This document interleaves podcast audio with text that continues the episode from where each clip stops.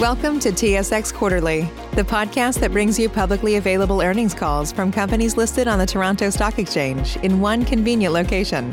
Gone are the days of looking through confusing websites. You'll find the important information right here. Enjoy the call.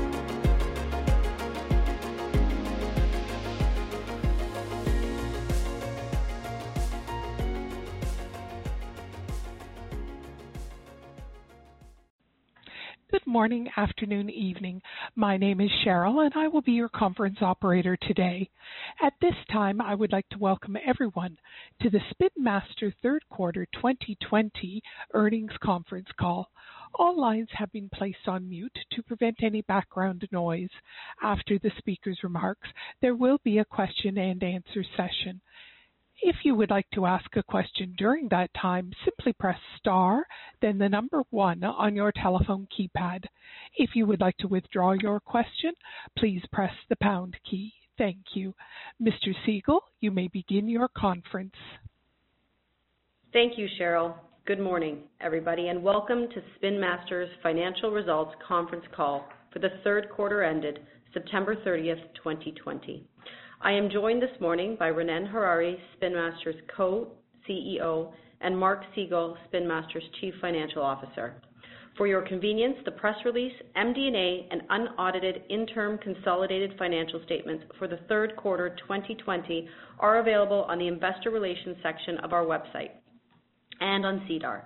Before we begin, please note the remarks on this conference call may contain forward-looking statements about Spin Master's current and future plans, expectations, intentions, results, levels of activity, performance, goals or achievements, or any other future events or development. Forward-looking statements are based on information currently available to management and on estimates and assumptions made based on factors that management believes that are appropriate and are reasonable in the circumstances. However, there can be no assurance that such estimates and assumptions will prove to be correct. Many factors could cause actual results to differ materially from those expressed or implied by the forward-looking statements.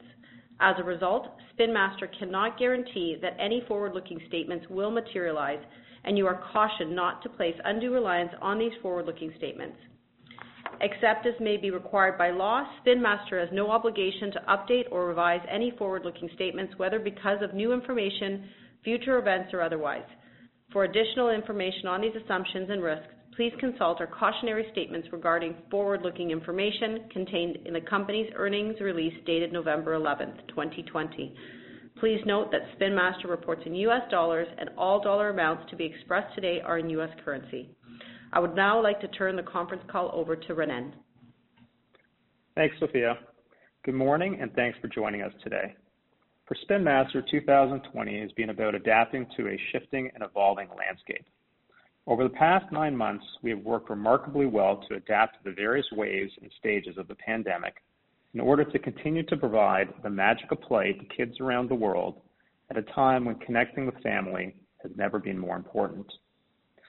We've had to remain agile and flexible to best serve customers and consumers however they buy. We are monitoring the current COVID-19 situation closely as it continues to unfold. We are seeing some disruption in parts of Europe, such as France, UK, and Italy, but e-commerce channels and many brick-and-mortar retailers remain open currently. In countries where our offices are open, the work-from-home protocol remains in place and office re-entry is voluntary. In countries where our offices are closed and employees are working from home, we will only open offices if we are able to meet the re-entry safety protocols mandated by local governments.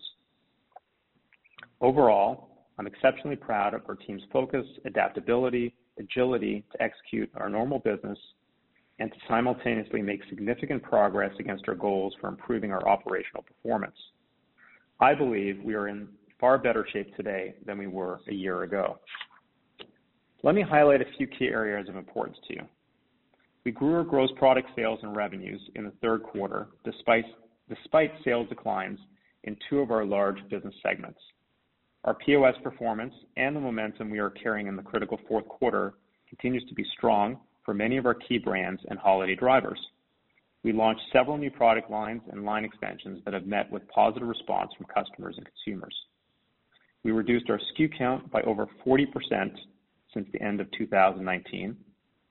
We cut the number of our DCs and warehouses from 18 to 5, ahead of our original schedule.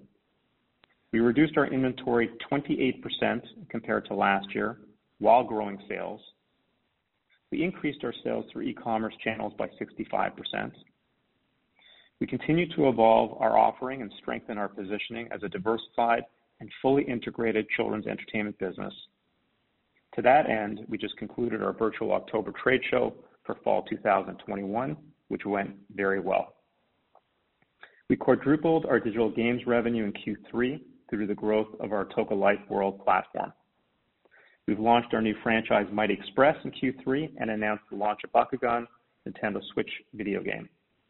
Finally, we announced the acquisition of Rubik's, one of the industry's most iconic brands. I believe more than ever, our performance this quarter demonstrates the power of a diversified portfolio of brands, entertainment franchises, and digital games, and the benefits of having a sound balance sheet. Our gross product sales were up about 1% in Q3, which exceeded our expectations. Parents are doing what they can to make sure their children are able to enjoy the holidays despite the pandemic, and we are experiencing that sentiment in our sales.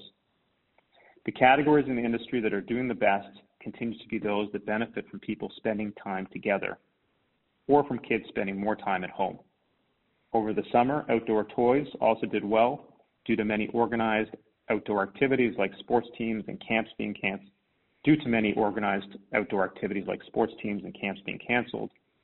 According to NPD, the toy categories that performed best this year were building sets, outdoor sport toys, and games and puzzles.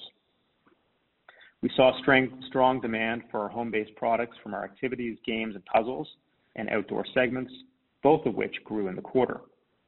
In addition to games and puzzles, the activity category has performed extremely well as we continue to see exceptional sales increases in Kinetic Sand, with existing and new customers discovering the endless creative possibilities and sensory play that Kinetic Sand provides. With kids spending more time at home, even in the summer, and parents being more flexible with screen time, we continue to see strong demand for our entertainment content and digital gaming in the quarter. Our digital games revenue increased fourfold in Q3. This is driven primarily by the growth of our Toca Life World platform. This needs to be viewed from an industry perspective. Mobile device gaming is the fastest growing segment of the video game industry, and 67% of all games are now played on mobile devices. Within this, 94% of kids aged 2 to 12 play games on mobile devices. They are playing games, videoing themselves, and streaming this to TikTok, Twitch, and YouTube for others to watch.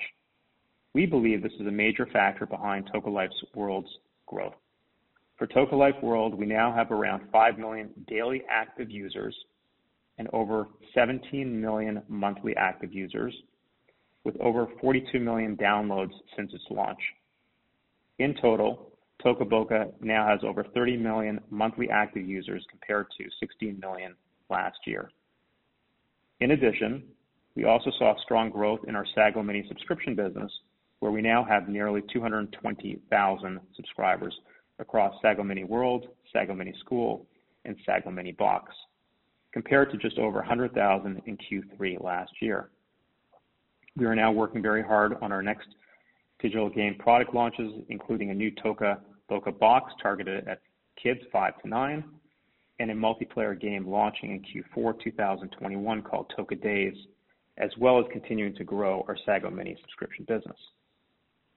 In late June, the first episode of the new Paw Patrol theme Dino Rescue premiered on Nickelodeon. Retailers have said that it is one of our strongest themes to date for the Paw Patrol franchise. Overall, Dino Rescue marked the #1 show on television in Q3 amongst preschoolers. Excitement is building for our first feature film, and we remain on track to deliver the Paw Patrol movie in August 21 as planned. During the quarter, we announced world-class voice talent for the movie, including Jimmy Kimmel, Kim Kardashian, and Tyler Perry. Our new preschool franchise, Mighty Express, launched on Netflix September 22nd. This was our first series launching directly on a streaming platform. This launch is another example of our ability to push the boundaries of quality children's entertainment. The Mighty Express toy line will launch in fall 21 following the global entertainment rollout.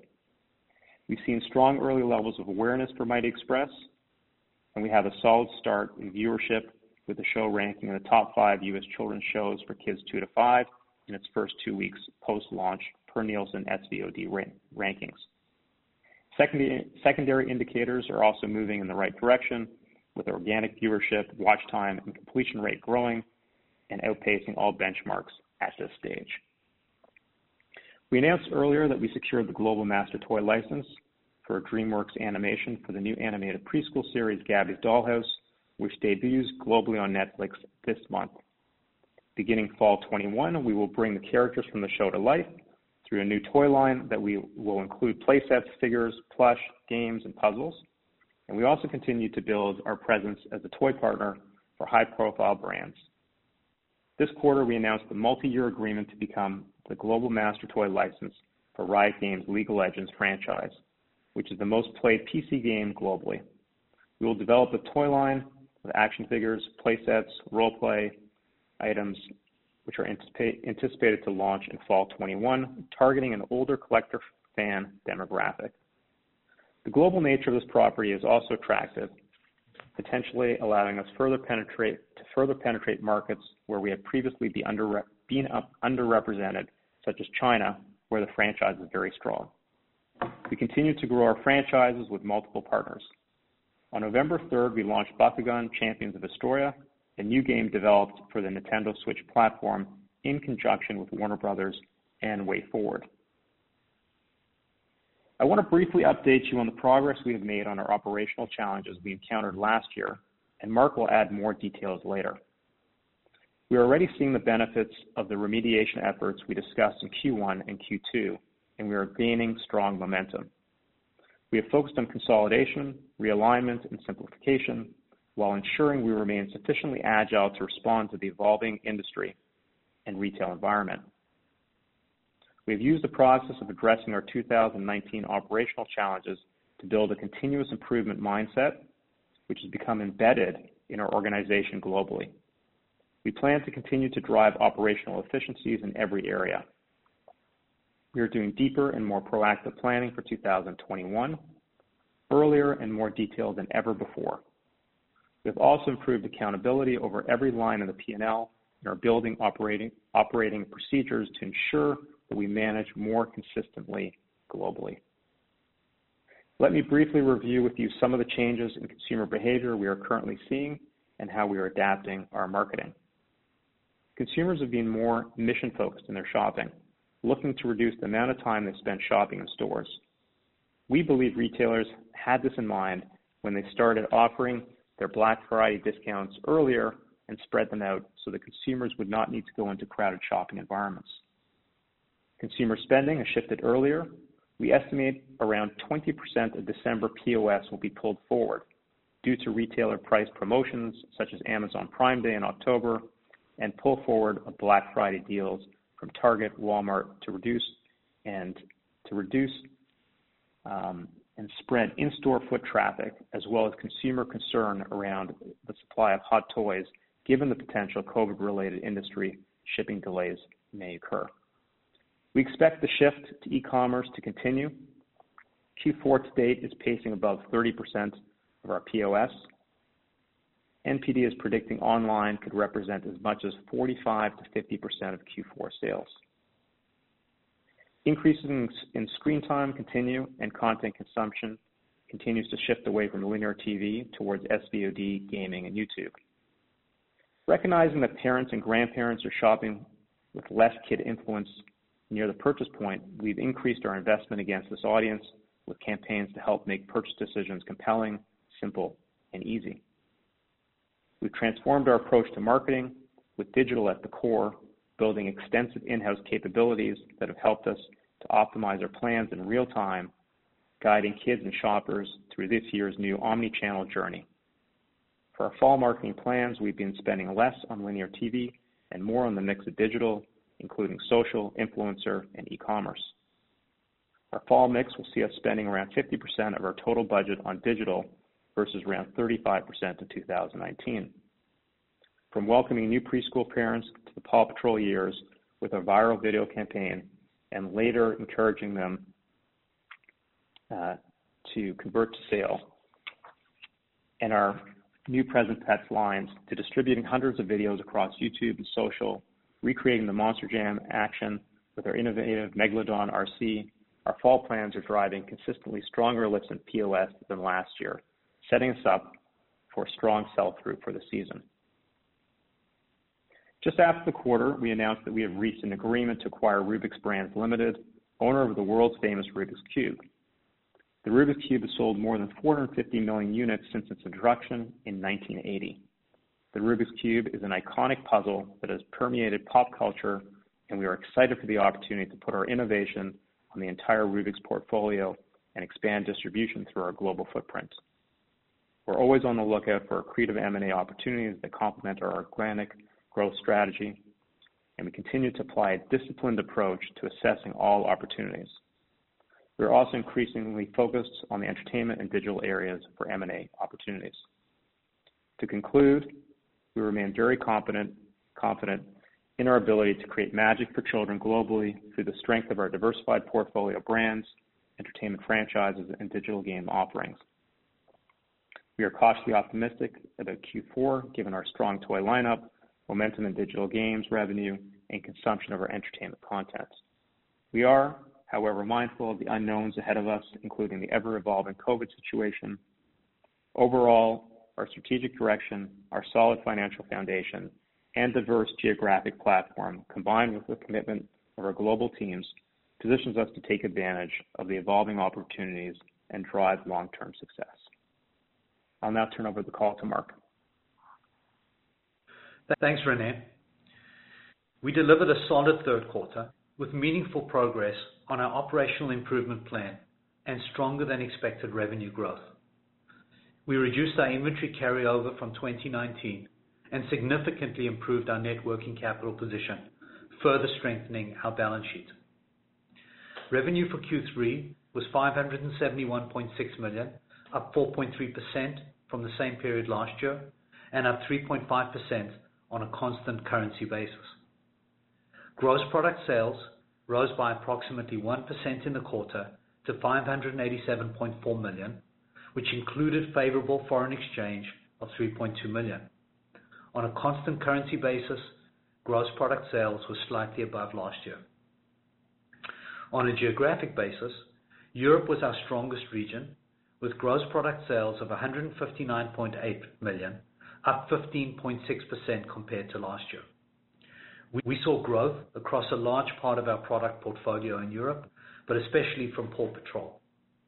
The strength in Europe was offset by a 2.6% decline in North America to $362.4 million and a 10.8% decline in the rest of the world to $65.2 million. International gross product sales represented approximately 38% of total gross product sales, up from 36% in 2019. The relative strength in Europe, offset by the decline in North America, drove this increase. From a channel perspective, we are seeing a sizable shift to e-commerce. Year-to-date e-com POS has grown 65% in the US. As a result of the shift, e-commerce now equates to around 30% of our POS, up from 25% in Q2, a trend we expect to continue into Q4. We believe we are growing e-commerce at a faster rate than many of our competitors. The activities, games and puzzles and plush segment was up 13.2% in the quarter to $172.5 million, a trend that has been consistent all year. According to NPD, the U.S. games and puzzles market was up 42% year to date and 31% during Q3. We have benefited from this trend this year with strength in our Cardinal Games and Puzzles portfolio. The acquisition of Rubik's for $50 million will mark our 12th acquisition since our IPO in 2015, and Rubik's will fall into the games and puzzles category. The transaction is expected to close January 4, 2021. In activities, we continue to see exceptional growth in Kinetic Sand, which almost doubled in Q3 over last year. Plush, which comprises Gund, continues to be negatively affected by specialty channel closures related to COVID in the US. Despite the decline in plush, the segment is up 17.1% year to date. The remote control and interactive character segment was down 24.5% to $88.6 million, driven by lower sales of Owleez and Hatchimals, partially offset by Monster Jam RC and Air Hogs Fun Shot. The decline in Hatchimals was in line with our plans, and while the impact of the decline has diminished significantly, it's still a drag on the segment. Monster Jam again performed exceptionally during the quarter, with over 50% growth compared to the prior year. Despite the cancellations of many live Monster Jam shows in Q3 due to the pandemic, the brand continues to show strength, propelled by innovation, with Megalodon Storm as well as the Monster Jam Transforming Hauler, which is expected to sell out in the US. Encouragingly, Feld Entertainment, our Monster Jam partner, has recently relaunched live Monster Jam events in the US. Year to date, the segment is down 26.3%. In our Boys Action and Construction segment, gross product sales were up 27.5% to $131.6 million, driven by strong performance of DC licensed products and the just-launched Present Pets line, which more than offset the declines in DreamWorks Dragons and Bakugan. Our Batman toy sales are well ahead of those of the previous licensor program, despite this being a non-movie year. Although we saw Bakugan shipments decline in the third quarter, Bakugan has seen a very strong lift in POS following the launch of the new season on Netflix, which dropped on October 1st, and the launch of the new TV item, also in early October. Bakugan is now currently seeing our highest POS total so far in 2020, up 30% from the levels it was at prior to the Netflix launch. Year to date, the segment continues to show growth, up 8.6%. Gross product sales in preschool and girls declined by 10.6% to $182.4 million in Q3. The decline was largely due to Paw Patrol and was attributable to a year-over-year decline in Paw shipments in the US. Paw Patrol sales in Europe and the rest of the world showed strong growth in Q3. The new Dino theme continues to be very strong globally, and retailers increased Q4 orders once they got POS reads in for August and September. We expect the strength to continue in October and November shipments.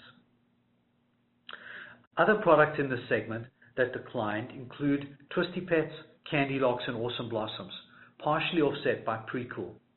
Year to date, the segment is down 13.9%.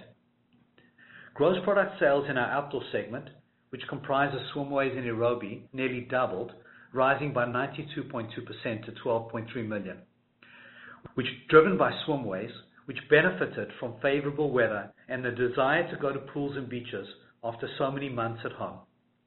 Year to date, the segment is up 5.2%. Let's now look more closely at POS. According to NPD, the global toy industry grew 15% for the June to September post-lockdown period, and our global POS was up 20% for that same period. In the US, our POS for Q3 rose 17%, compared with an increase of 21% for the industry. We believe a big factor in this gap is the strength of categories in which Spin Master does not have a significant presence, such as building sets and construction or science and exploration toys, which were up well over 30% in US POS. Excluding these categories, industry POS in the US was up just under 19%. We saw an overall strong rebound in our European POS, especially in France, UK, and Germany, driven by growth in Paw Patrol, Bakugan, and other core brands. Looking at the first 9 months of the year, according to NPD, POS for the global toy industry was up approximately 12%, and our POS was up 14%. Our POS was particularly strong in Europe year to date, approximately 3 times the market POS growth rate. In the US, our year-to-date POS was up 16% compared to 19% for the industry. Again, we believe the outside strength in outdoor play sets and construction was a big factor. In fact, if you only look at categories in which Spin Master has at least $1 million in sales year-to-date, our year-to-date POS is up 18%, compared to 12% for the industry. We believe that we are outperforming the industry in the categories where we compete. Among our brands, we have many showing triple-digit and high double-digit year-to-date POS increases, including Kinetic Sand, Games, and Monster Jam RC. I want to share some more details on Paw Patrol POS. Paw experienced a decline during the first half of 2020 as we entered the year with heavy retail inventory and took until midsummer to get it down to a healthy position due to the COVID-driven reduction in birthday parties and other events. We've since seen strong POS performance. Globally, Q3 Paw Patrol POS was up 18%. In the US, Q3 Paw Patrol POS was up 10%. This is driven by the Dino Rescue theme and related new fall items such as the Dino Patroller and the Adventure Bay playset. Also, in the US, in September 2019, we shipped our exclusive feature supported by dedicated entertainment content. This annual Paw tentpole event shipped later in September this year, resulting in most of the POS shifting to Q4 from Q3. Q3 year-to-date global Paw Patrol POS is up 7%. Year-to-date Q3, Paw Patrol in the US has lagged, but all other major markets are positive, and the US trend is positive in Q4. The brand is currently strong due to fresh product, the strong theme, and content exposure, while retail inventory is down 18% compared to the same time last year. Increased marketing support through the fourth quarter will continue to boost Paw Patrol, and we expect Paw Patrol to finish the year up in POS versus 2019, both in the US and globally. I also want to briefly mention a few highlights from our incredible fall toy lineup. POS has been strong on most of our key new items we have brought to market and is approximately 15% better than the last few years. These items include our Monster Jam Megalodon Storm, an RC truck for both land and water, the latest Hatchimals iteration called Crystal Flyers, which is a Hatchimals Pixie that can be flown and controlled with one hand, the Air Hogs Stun Shot, and Present Pets, puppies that unbox themselves.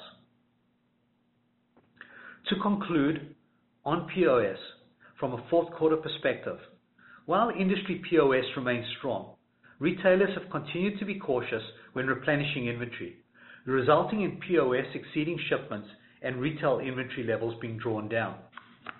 We expect POS to continue to exceed shipments in the fourth quarter due to retailer caution around COVID.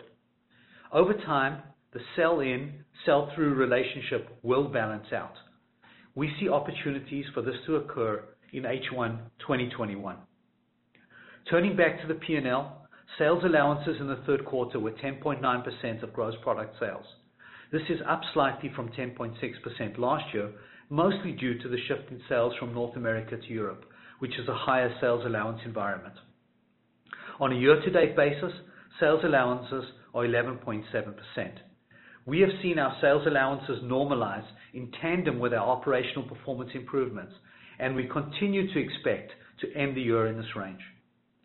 We are encouraged by the strong performance of other revenue, which primarily consists of licensing and merchandising royalties, television distribution revenue, and digital games revenue, which rose by over 80% in Q3 to $48.3 million. The main driver of the increase was digital games revenue, which more than quadrupled in the quarter compared to last year. Most of this growth was driven by the Toca Life World platform, where we saw very strong consumer engagement. In addition to digital games revenue growth, we saw higher entertainment revenue from television distribution, partially offset by lower licensing and merchandising royalties on third-party sales of products using our IP. Given the growing importance of the other revenue line, driven by the growth in our entertainment and digital games businesses, going forward, we will provide further details on the components of other revenue. Beginning in Q4, we plan to break out other revenue into its two primary components, comprising digital games revenue and entertainment revenue. As our entertainment and digital games business continues to grow, we will continue to refine our key performance metrics to better reflect their results. Gross profit for the quarter was $277.9 million, or 48.6% of revenue, compared to $286.9 million, or 52.3% last year. The decline in gross profit margin resulted from several factors. Unfavorable shifts in product mix from increased volumes in lower margin products such as Cardinal Games and Puzzles and Outdoor. As a reminder, Cardinal and Outdoor have always been lower gross margin businesses, but there is a natural offset to lower gross margins from lower selling and marketing costs. The sale of inventory arising from the operational challenges we experienced in 2019. We had higher closeout volume in the quarter, which is directly related to our efforts to reduce inventory and streamline our North American distribution centers. Higher inland and ocean freight expenses this quarter compared to last year as we sold through inventory that was built in 2019. And these factors were partially offset by an increase in other revenue. We estimate that we incurred over $7 million in costs affecting gross profit in Q3 relating to inefficiencies arising from Q4 2019. You may recall from our Q2 conference call that we expected that gross margin pressure would continue in the second half of 2020 as a result of our ongoing inventory cleanup, but that the scale of the impact would decline as we shipped our full line. In Q4, we will see some final elements of our 2019 inventory cleanup, but overall, we expect Q4 gross margins to be in line with prior years. As a management team, we are focused intensively on ensuring that our gross margin in 2021 meets or exceeds historical levels, which have been in the low 50% range. SG&A as a percentage of revenue declined slightly to 27.9% in Q3, down from 28.1% last year. The biggest driver of the decline was a $10.1 million reduction in marketing costs. As a percentage of revenue, marketing decreased to 4.4% from 6.4%. We intend to increase our marketing spend in the fourth quarter and expect marketing as a percentage of revenue for 2020 to be approximately in line with prior years. Selling expenses were 7% compared to 6.7% in Q3 of last year due to an increase in the sales mix of licensed products. Warehousing and distribution expenses increased to $20.7 million or 3.6% of revenue, up from $18.4 million or 3.4%. The $2.3 million increase related primarily to higher handling charges in Q3, driven by an increased DOM versus FOB mix relative to 2019, as well as costs related to inter-warehouse transfers, which were incurred as part of the completion of our ongoing operational improvement initiative, as we finalized inventory positioning under our one SKU, one location strategy. We estimate that we incurred $2.7 million in additional warehousing costs in Q3 relating to inefficiencies arising from Q4 2019. Excluding the $2.7 million, warehousing and distribution expenses declined relative to Q3 last year. As a reminder, the negative cost impact of our 2019 operational issues did not emerge until Q4 2019, so we have not yet anniversaried those issues or our efforts to remediate them this year. We are now largely set up to successfully execute our go-forward distribution strategy as we have reached our goal of reducing our North American DCs to 5 earlier than we anticipated. We are now in a position to exit 2020 at a run rate that approximates our historical cost levels, offset slightly by a shift towards Europe, which has a higher warehousing and distribution cost infrastructure than North America. Administrative expenses in the third quarter rose to $67 million, or 11.7% of revenue, up from $55.5 million, or 10.1% last year. The increase was driven by higher personnel and professional services costs. In Q3, our adjusted net income was $95.1 million, or 91 cents per diluted share, compared with $93.3 million or 91 cents per diluted share last year. Adjusted EBITDA was $139.9 compared to $150.2 million last year. The decrease reflects the decline in gross margins and higher selling, warehousing, and administration costs, offset by lower marketing. Adjusted EBITDA margin was 24.5% compared to 27.4% in the prior year. We estimate that most of the $10 million decline in EBITDA in Q3 relates to inefficiencies arising from the second half of 2019. The tax rate for the quarter was 14.5% compared to 26.4% last year.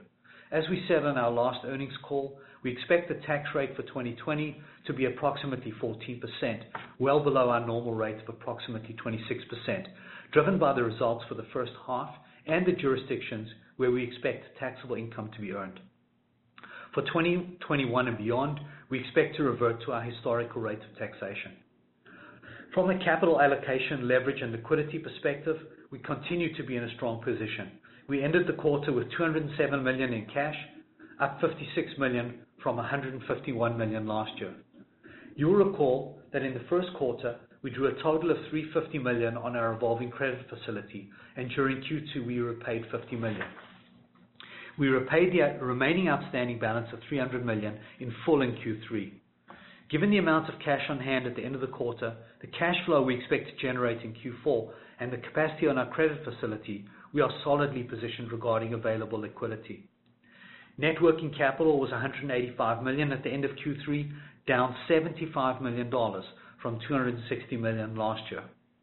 Inventory was $155.9 million, down just over $60 million compared to $216 million last year, highlighting the significant progress we have made since our operational problems arose. Ending inventory in our warehouses and at retail is trending to be healthy and down double digits by year end. Free cash flow for Q3 before changes in working capital was $108.3 million compared to $128.6. Free cash flow for the quarter after changes in working capital was $96 million compared to $86.5 million. On a year-to-date basis, free cash flow after changes in working capital was up over $84 million to $108.4 million compared to only $24 million last year. Let me now turn to our ongoing efforts to improve our operating efficiency. I'm pleased to say that in Q3, we continued our strong momentum towards remediating the challenges that emerged late last year, and in Q3, we've begun to see a decline in the elevated cost levels from Q4 2019 and the first half of 2020. We made significant progress in reorganizing and simplifying the structure of our third-party distribution center network and are in fact ahead of schedule. In the US and Canada, we began 2020 with 18 DCs and storage locations. We now are at 5 distribution centers, which was our goal for the end of the year. 4 of these are in the US and 1 is in Canada, and we believe this is now the right structure to operate efficiently, but we will continue to refine our distribution network in 2021 and beyond. One measure of this improved efficiency is our SKU count. As of today, we've reduced the number of our SKUs by nearly 44%, starting the year with over 13,000 SKUs and paring that down to about 7,500 currently. This simplifies our forecasting and inventory management process. In addition, one of the issues we had last year was that we created increased inventory management complexity by stocking the SKUs in multiple locations. We have now implemented a one SKU, one location strategy. The reduction in SKUs and our refined logistics network go hand in hand and are part of our broader drive for increased efficiency and a return to historical margin levels in 2021. Our goal was to exit Q3 with a more refined supply chain infrastructure and to exit 2020 at or very close to a normalized warehousing and distribution run rate. We are ahead of schedule on this goal. I want to now turn to our view on the balance of 2020. As we've discussed, we've taken steps throughout 2020 to remediate the issues that emerged last year, and we've made great progress. We look forward to showing the effect of these improvements in our Q4 results. We continue to be very encouraged by the strength of our POS across almost the entire product line, by the growth in our digital games revenue, and by the progress we have made with our operational efficiency improvements. That said, we are still holding off on providing formal guidance at this time for essentially the same reasons we have cited earlier this year. This includes the resurgence of COVID in some markets, which could result in volatility in economic activity. We will provide a detailed outlook when a clearer picture emerges. That caution notwithstanding, we have an exciting, innovative product portfolio and strong entertainment and digital game content. Our financial foundation, our diversified base of products, and our asset-light platform continues to give us a strong competitive advantage. We look forward to demonstrating further operational improvement in the fourth quarter and 2021 and showcasing the platform we have built for sustainable long-term growth.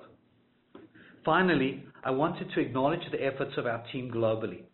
2020 has not been an easy year on many levels, and the global Spin Master team has performed outstandingly well to get us to where we are now. That concludes our formal presentation. Renan and I are now happy to take questions. Operator, please open the line. Thank you. If you would like to ask a question, please press star one. And our first question comes from Adam Shine, National Bank. Please go ahead. Your line is open. Thanks a lot. Good morning.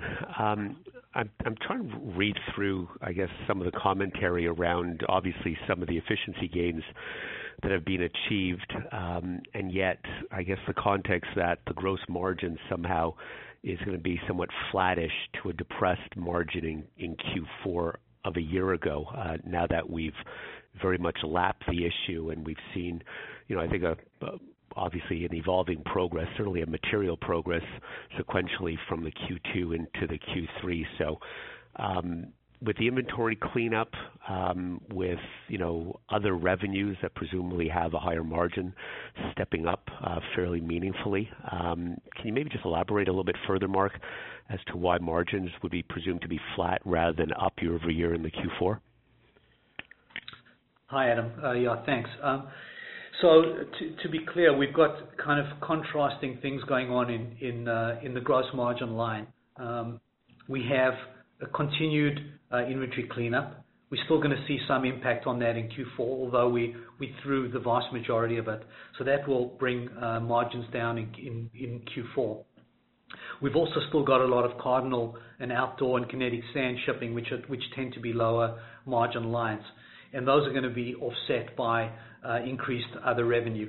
In terms of benchmarking against prior years, you really should be looking at 2018 as a benchmark rather than Q4 2019, Adam, because Q4 2019 was when we started experiencing a lot of the operational issues, and that was a very messy, difficult quarter. So if you look back at 2018, we're in the 48, 49% range for Q4, and I think that's where we'll land up given everything for Q4 this year as well. Okay. All right, that's helpful because it's not quite as bearish as initially implied. When I go back to Renan in the context of, you know, the quarter outperforming your expectations, was that simply a function of some of the, you know, COVID-stimulated outdoor and activity sort of dynamic, or were there other pockets of perhaps upside performance, maybe including, you know, some of the strengths that we saw in the DC licensed products? Any other sort of hints at what, I guess, surprised you? Well, I think first of all, hey, I think that, you know, we're in a COVID year and it's just been very wonky in terms of, you know, open store closures and the power of e-commerce and delivery and consumer patterns and shopping patterns changing. So it's just been a wonky year, and I think that we're just very grateful that you know, our product lines are holding up. People are shopping. People are spending on their kids. We're able to have our supply chains open. Our factories are able to deliver the goods. I mean, we can go back to February last year where we were worried about getting products, and it's amazing how Asia has just been able to hold up and to deliver the goods. So it's from a macro perspective that we're very pleased and we're very grateful. And then when you go into the portfolios, you got things like DC, which is performing exceptionally well. You got the POS of Paw Patrol doing very, very well, and a franchise that is just continuing to resonate with kids globally around the world. You have Bakugan, which is on an uptick again, and again, the power of the content as a result of the drop on Netflix, connecting with the kids, and the kids now knowing where to go and find the show, which is something very important, you know, around discoverability, because that's one of the issues that Netflix has. But now kids are getting used to having Bakugan on Netflix, and that's driving sales. And our activities, games, and puzzles business continuing to do very well and thrive. But then you got some other parts of the business, like the guns part of our business, which is down, and you know, Hatchimals, which is down. So it's on balance, you know, we're very pleased with how the overall portfolio is going. And then again, if you look at the stuff that's happening on the digital front, that's also many years in the making. That's coming into fruition, and it's going to continue coming into fruition. So we were very pleased. Maybe just as one last follow-up, just in regards to the revenue, does this become a sort of a new normal run rate, or was there a lot of sort of the TV distribution revenue that was incrementally contributory to the pop in the Q3? Adam, in the quarter, most of the growth in other revenue came from our digital games business, and we saw a very significant increase in Toca Life World revenue. TV distribution was up a little bit. L&M was down a little bit, but hopefully that is the new normal. I mean, we're building that business, we're investing in that business, we're growing that business. It's a strategic initiative for us. And if you look at the growth in the revenue and in subscribers and in monthly active users, and you know everything is going in the right direction, and we hope to continue, to see that happening through Q4 and into 2021. Okay, thanks. I'll queue up again. Appreciate it. Thanks. Thank you. And our next question comes from George Dumais from Scotiabank. Please go ahead. Your line is open. Hi, this is John and Garfinkel stepping in for George. Just focusing on Europe, it was surprising to see the growth in sales there. I know Paw was called out as a contributing factor. Was this also a result of an overall catch-up in e-commerce sales in the region? Yeah, I think Europe had a very strong Q3 across the board. I think Europe was down further than some of the other regions in Q2 due to COVID, and Europe bounced back very strongly in Q3, so we saw that across the board. In particular, though, we called out Paw Patrol, Bakugan. Some of our major franchises performed really well in Europe. Okay, and on the rest of the world segment, which geographies and product categories would you say improved and which are still struggling? The two biggest markets in that category would be Australia and Mexico. I would say Australia is doing reasonably well. Mexico is the one that's suffering the most in that area. I think the whole of Latin America is down. If you look at some of our competitors, I think they call that out as well. And the overall market is really a hard hit in Latin America, and we're experiencing that in Mexico for sure. Okay, thanks for that. And I know it'll be broken out next quarter, but is it possible to get a rough breakdown of the portion of other revenue that comes from digital games? Yeah, we'll start with that next quarter. We'll give you all the details. Okay. And just one more for me. Just looking at free cash flow generation, how should we think of working capital and CapEx for next year? Well, if you look at, you have to look at that over the history of 19 and 20, and so in 19 you saw a significant build-up in inventory and working capital in general, and this year we focused, very hard on bringing that down, and you've seen net working capital at the end of Q3 come down around $80 million relative to the same time last year. We're still not at the levels that we want to be at, to be fair, but we are trending in the right direction. So our goal for next year would be to continue to see net working capital decline and to continue to improve our free cash flow, but not at the rate that we've actually done it this year. Okay, great. Thank you for the questions, the answers.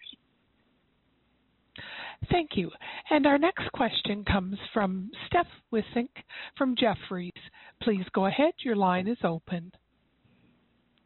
Thank you. Good morning, everyone. And gentlemen, thank you so much for the additional details. Always very helpful.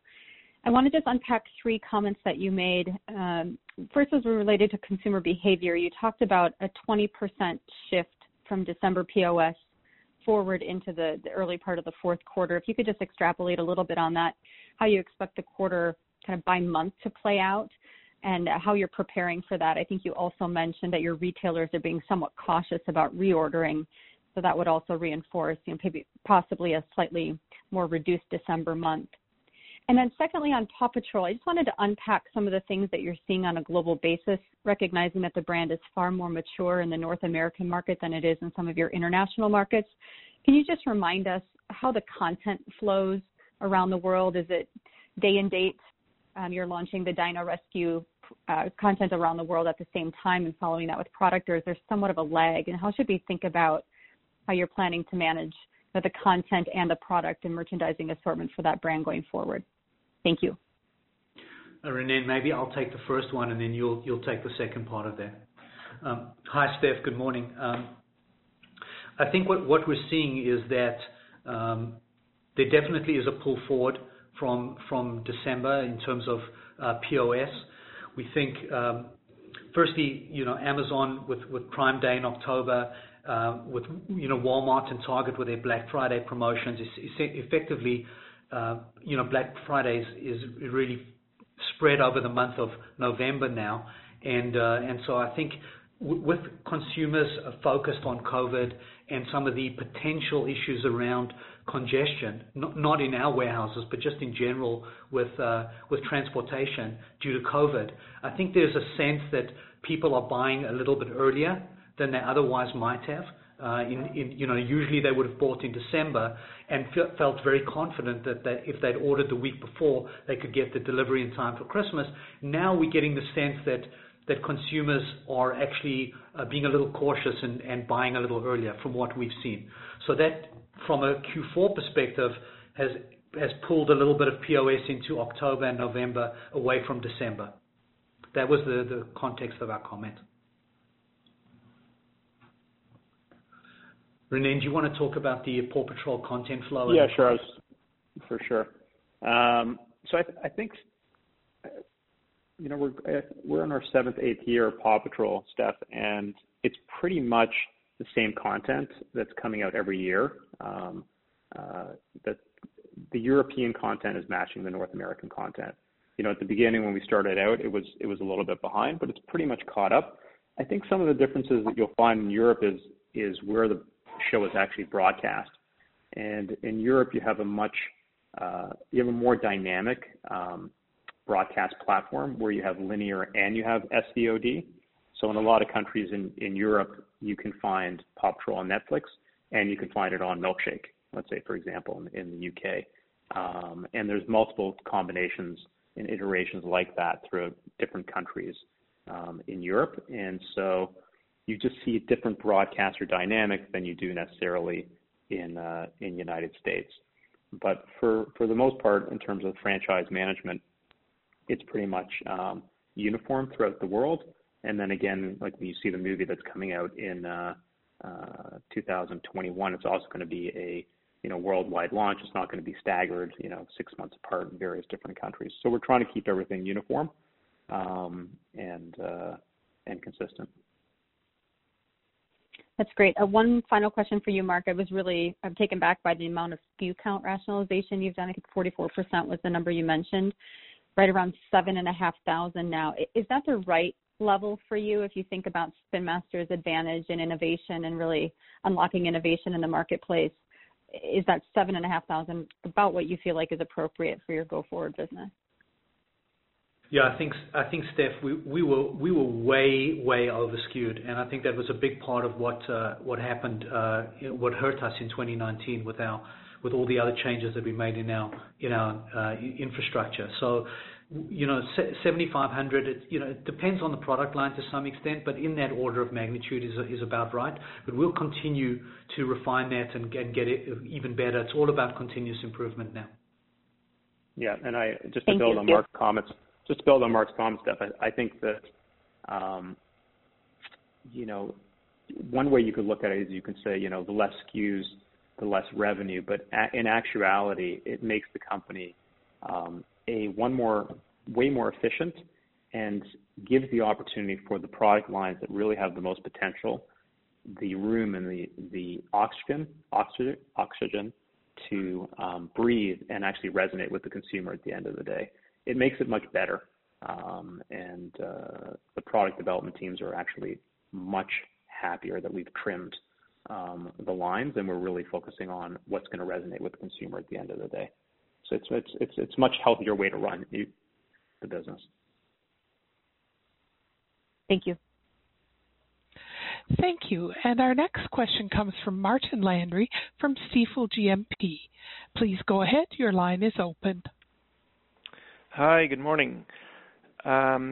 Just wanted to touch on your Toca Boca platform. It looks like it performed extremely well this quarter. Just wondering if you can point to anything that's happened that's been different this quarter than let's say Q1 or Q2 for us to understand a little bit of jump there. Sure. Well, the one thing you got to understand about Toca Life, which is the main driver right now, is that it's a game as a service, so it's constantly being updated and iterated. So since the last quarter, we've added a bunch of new play sets to the game. One is the Bohemian House, the other one is the Pool Villa. We also did the Harvest Villa and the Misty Cottage Cabin. And two of those are actually, they have creator tools, so the kids were able to go in and decorate their environments, and two other ones were play sets. So it's just a constant iteration of the game. Other things that have been kicking in is the short form TV series that we created that we put on YouTube only, called Toca Life Stories. And so we've seen an uptick in viewership of that content. And then we started to see a very large uptick of people creating videos, or what we call game walkthroughs, and posting them on TikTok and putting music to them and telling stories. And that really shot up the amount of people that became aware of the game. And as a result of that, went in and started to try the game and start to buy the different packages that the game offers. So I think it's a combination of multiple things happening at the same time, and that created the increased awareness and then obviously the increase of sales. Okay, well done. And just to be clear, I guess there's little seasonality in these digital games. Do you expect momentum to carry into Q4 for that platform? There is some seasonality. We expect there's seasonality in terms of Christmas. We get a lot of gift card purchases where parents buy gift cards for their kids, and then particularly iOS Apple gift cards, and then kids actually are able to redeem those in the game. So after Christmas, we usually see a spike. But this is constant and steady throughout the year. Okay. And Mark, maybe just a question on the tax rate. Wondering, you've mentioned that your tax rate is going to return to probably more normalized level next year.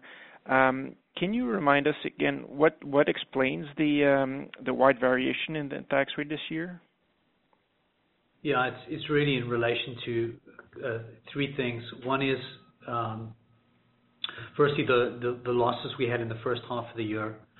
The second element is the jurisdictions where we earned income this year. And thirdly, we had a one-time reorganization of our IP at the beginning of the year, which has also created a little bit of a distortion in our tax rate this year that will not be repeated next year. So for your models, you should really be using close to our statutory rate, which is in the 25 to 26% range. Okay. Perfect. Thank you. Thank you. And our next question comes from Brian Morrison from TD Securities. Please go ahead. Your line is open. Hey, good morning, guys. First question's for Mark. Just you had very strong growth at two of your three top customers, but customer one in your notes is down about 17%. Can you maybe reconcile the strong POS commentary to the decline at your largest customer, and does this have anything to do with the paw inventory commentary and the shift to Q4 you talked about? Brian, yeah, hi. You're referring to the breakdown of our top three and Walmart essentially, I think, being down versus Q3 of 2019. That really was related to one specific item only, and that was in Q3 last year. We did a paw movie, which was exclusive to Walmart, called Ready Race Rescue, and we shipped that in Q3 of last year. And this year we did it with another one of our customers, And so that actually explains the year-over-year decline. That's almost the vast majority of the delta. Okay. And then I appreciate your comments with respect to Q4 margins. If we're just looking ahead at 2021, you've got your DC issues ahead of forecast. You've got Toca, which is high margin in flight. Your inventory is clean. You talked about your gross margin for 2021. So are we tracking the return to historical EBITDA margins, COVID impacts aside? I guess the question is your SG&A on track? Yeah. So, Brian, we're not giving 2021 guidance yet. Hope to do so in March if we reinstate guidance. But obviously our goal is to get there. Historically, our benchmark is in that 18.5 to 19% zone, and we want to get back there as soon as possible. Hopefully we can get there in 2021. That's our goal. And as a team, as a management team, we are working exceptionally hard to get there for 2021, both at the gross margin level in relation to historical gross margins and also at the EBITDA level in terms of adjusted EBITDA margin. So we're certainly doing everything we can to get there, Brian. Okay. And then last question on the digital platform, Ronnen, can you just remind us what you said the growth rate was, how you look at the trajectory of the revenue platform going forward, and then just remind us in terms of the business model, the structure, how the subscription models work, and how you get paid by things such as uploads to TikTok? Yeah, so maybe I'll answer the second question. The business model is, if you look at the Toca Boca part of the business, which focuses on kids that are 5 to 10 years old. That is, the games are some of the games are standalone. You pay for the game and you get the game. But where the most growth is coming from is from Toca Life World, which you get to play for free. And then if you want to bolt on certain modules, like for example, the one it's like Harvest Villa or the Pool Villa or Bohemian House, then you have to pay for those. Modules, right? So free to play, and then as you get into the game and you want to bolt on into your world, you pay as you go. So that's games as a service. As it relates to TikTok, the videos that are created for TikTok, there is no revenue, there is no advertising model associated with that. That's just complete user-generated content that people are creating and sharing with their friends.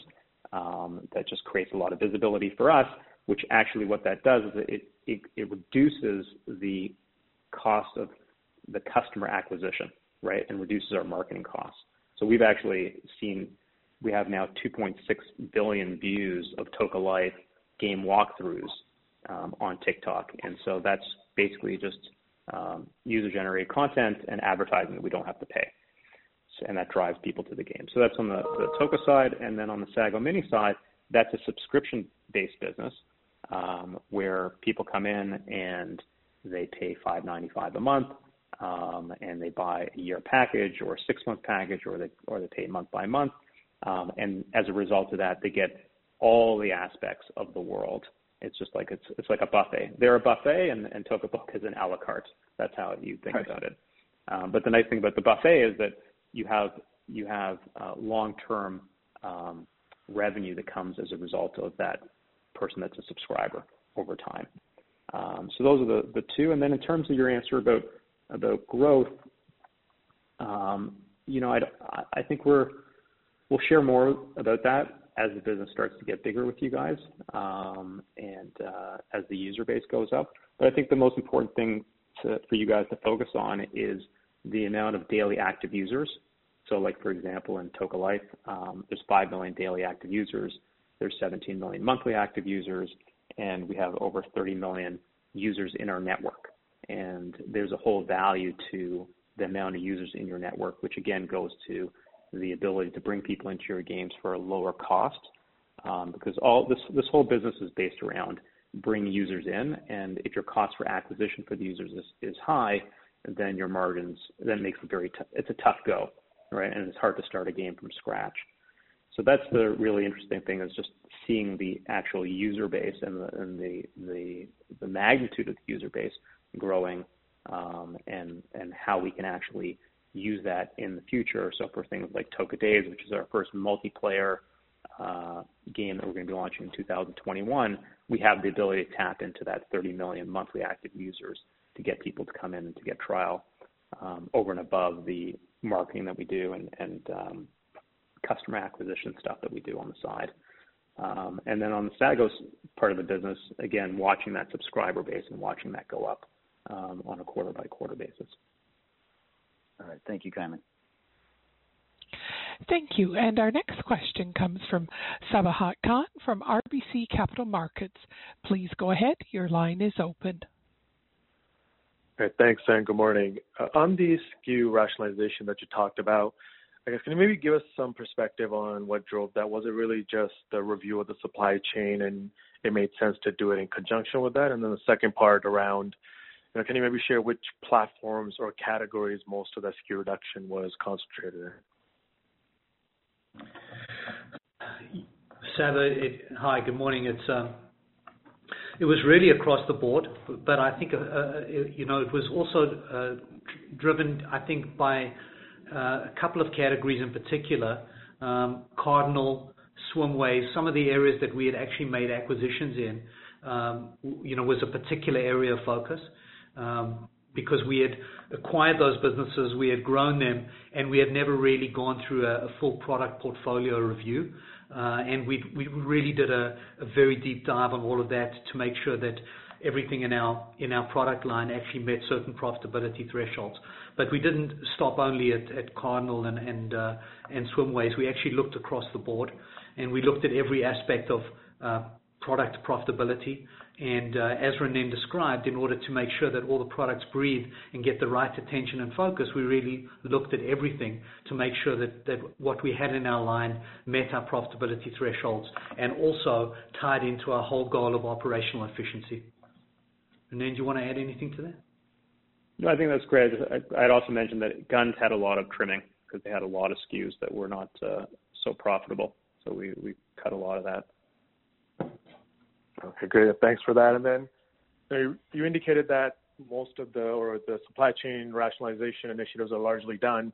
If we look into next year, should we assume that any of the one-off costs associated with this warehouse and DC rationalizations, theoretically, those shouldn't repeat?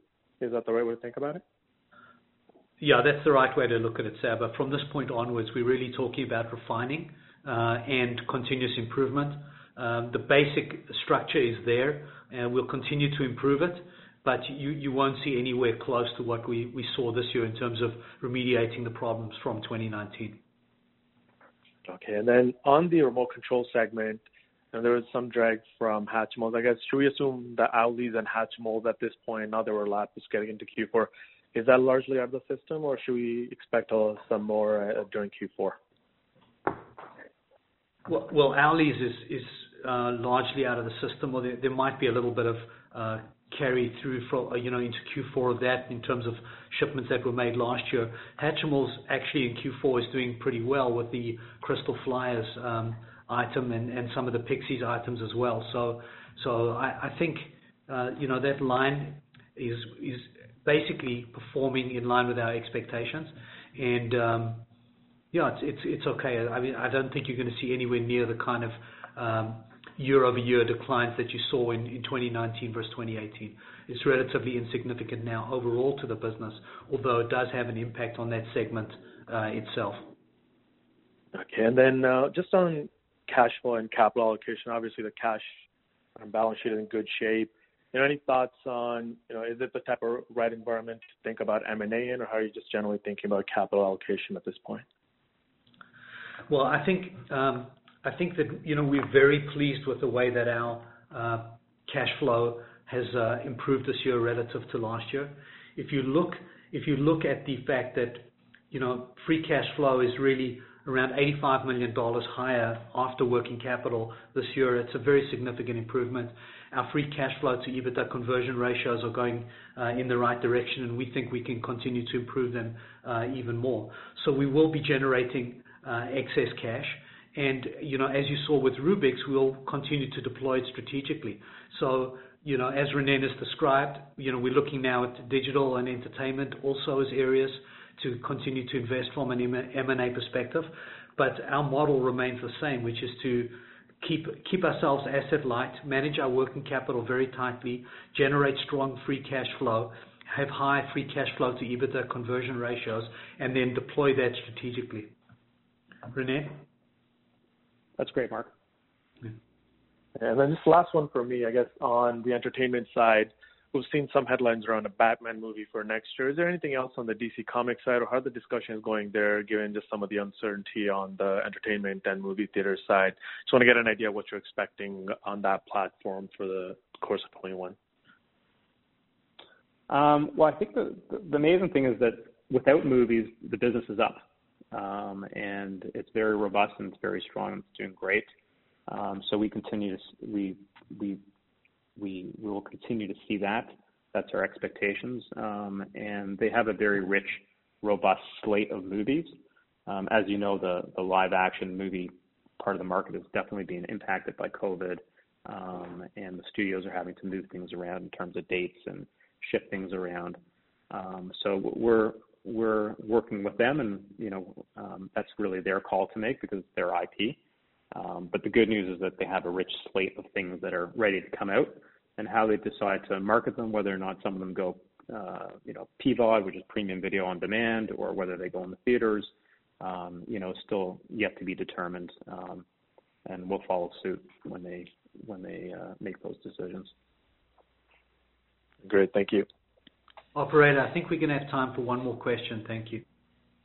Thank you. And our final question comes from David McFadgen from Cormark Securities. Please go ahead. Your line is open.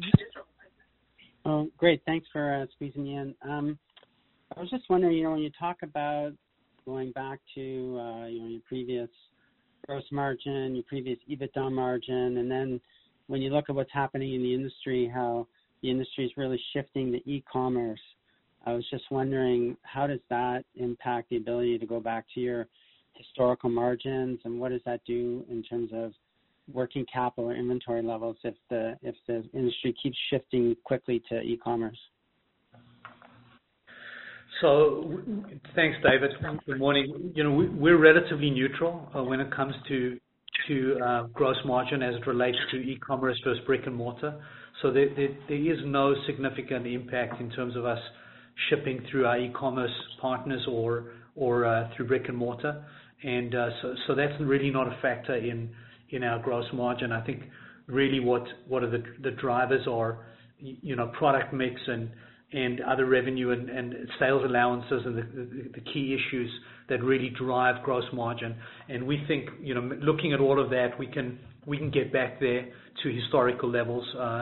This year was an aberration for all the reasons we've described, and we're pretty confident that we can get back to historical levels next year and beyond. Sorry, what was the second part to your question? Are there any implications for working capital, like in terms of inventory, how much inventory? Oh, right. Sorry. Yeah, so the one thing that e-commerce does change is a little bit of the timing of shipments. It does drive more of a shift from FOB towards domestic, as the e-commerce channel pulls more on a domestic basis than on an FOB basis. So what that will mean is really a shift towards a slightly smaller Q3 and a slightly smaller Q4 a larger Q4, ignoring COVID for a second here. So just in a normal steady state business, we should see Q3 go down a little bit and Q4 go up a little bit. Okay. Okay. All right. That was it for me. Thanks. Thank you. And I'll now turn the call back to Mark Siegel for closing comments. Well, thank you, everyone. We appreciate your time. We went over a little bit because we wanted to give you all an opportunity to ask questions. And we look forward to talking to you again in March with our year-end and Q4 results. Thank you. Take care. Thank you for joining us today, ladies and gentlemen. This concludes our call, and you may now disconnect.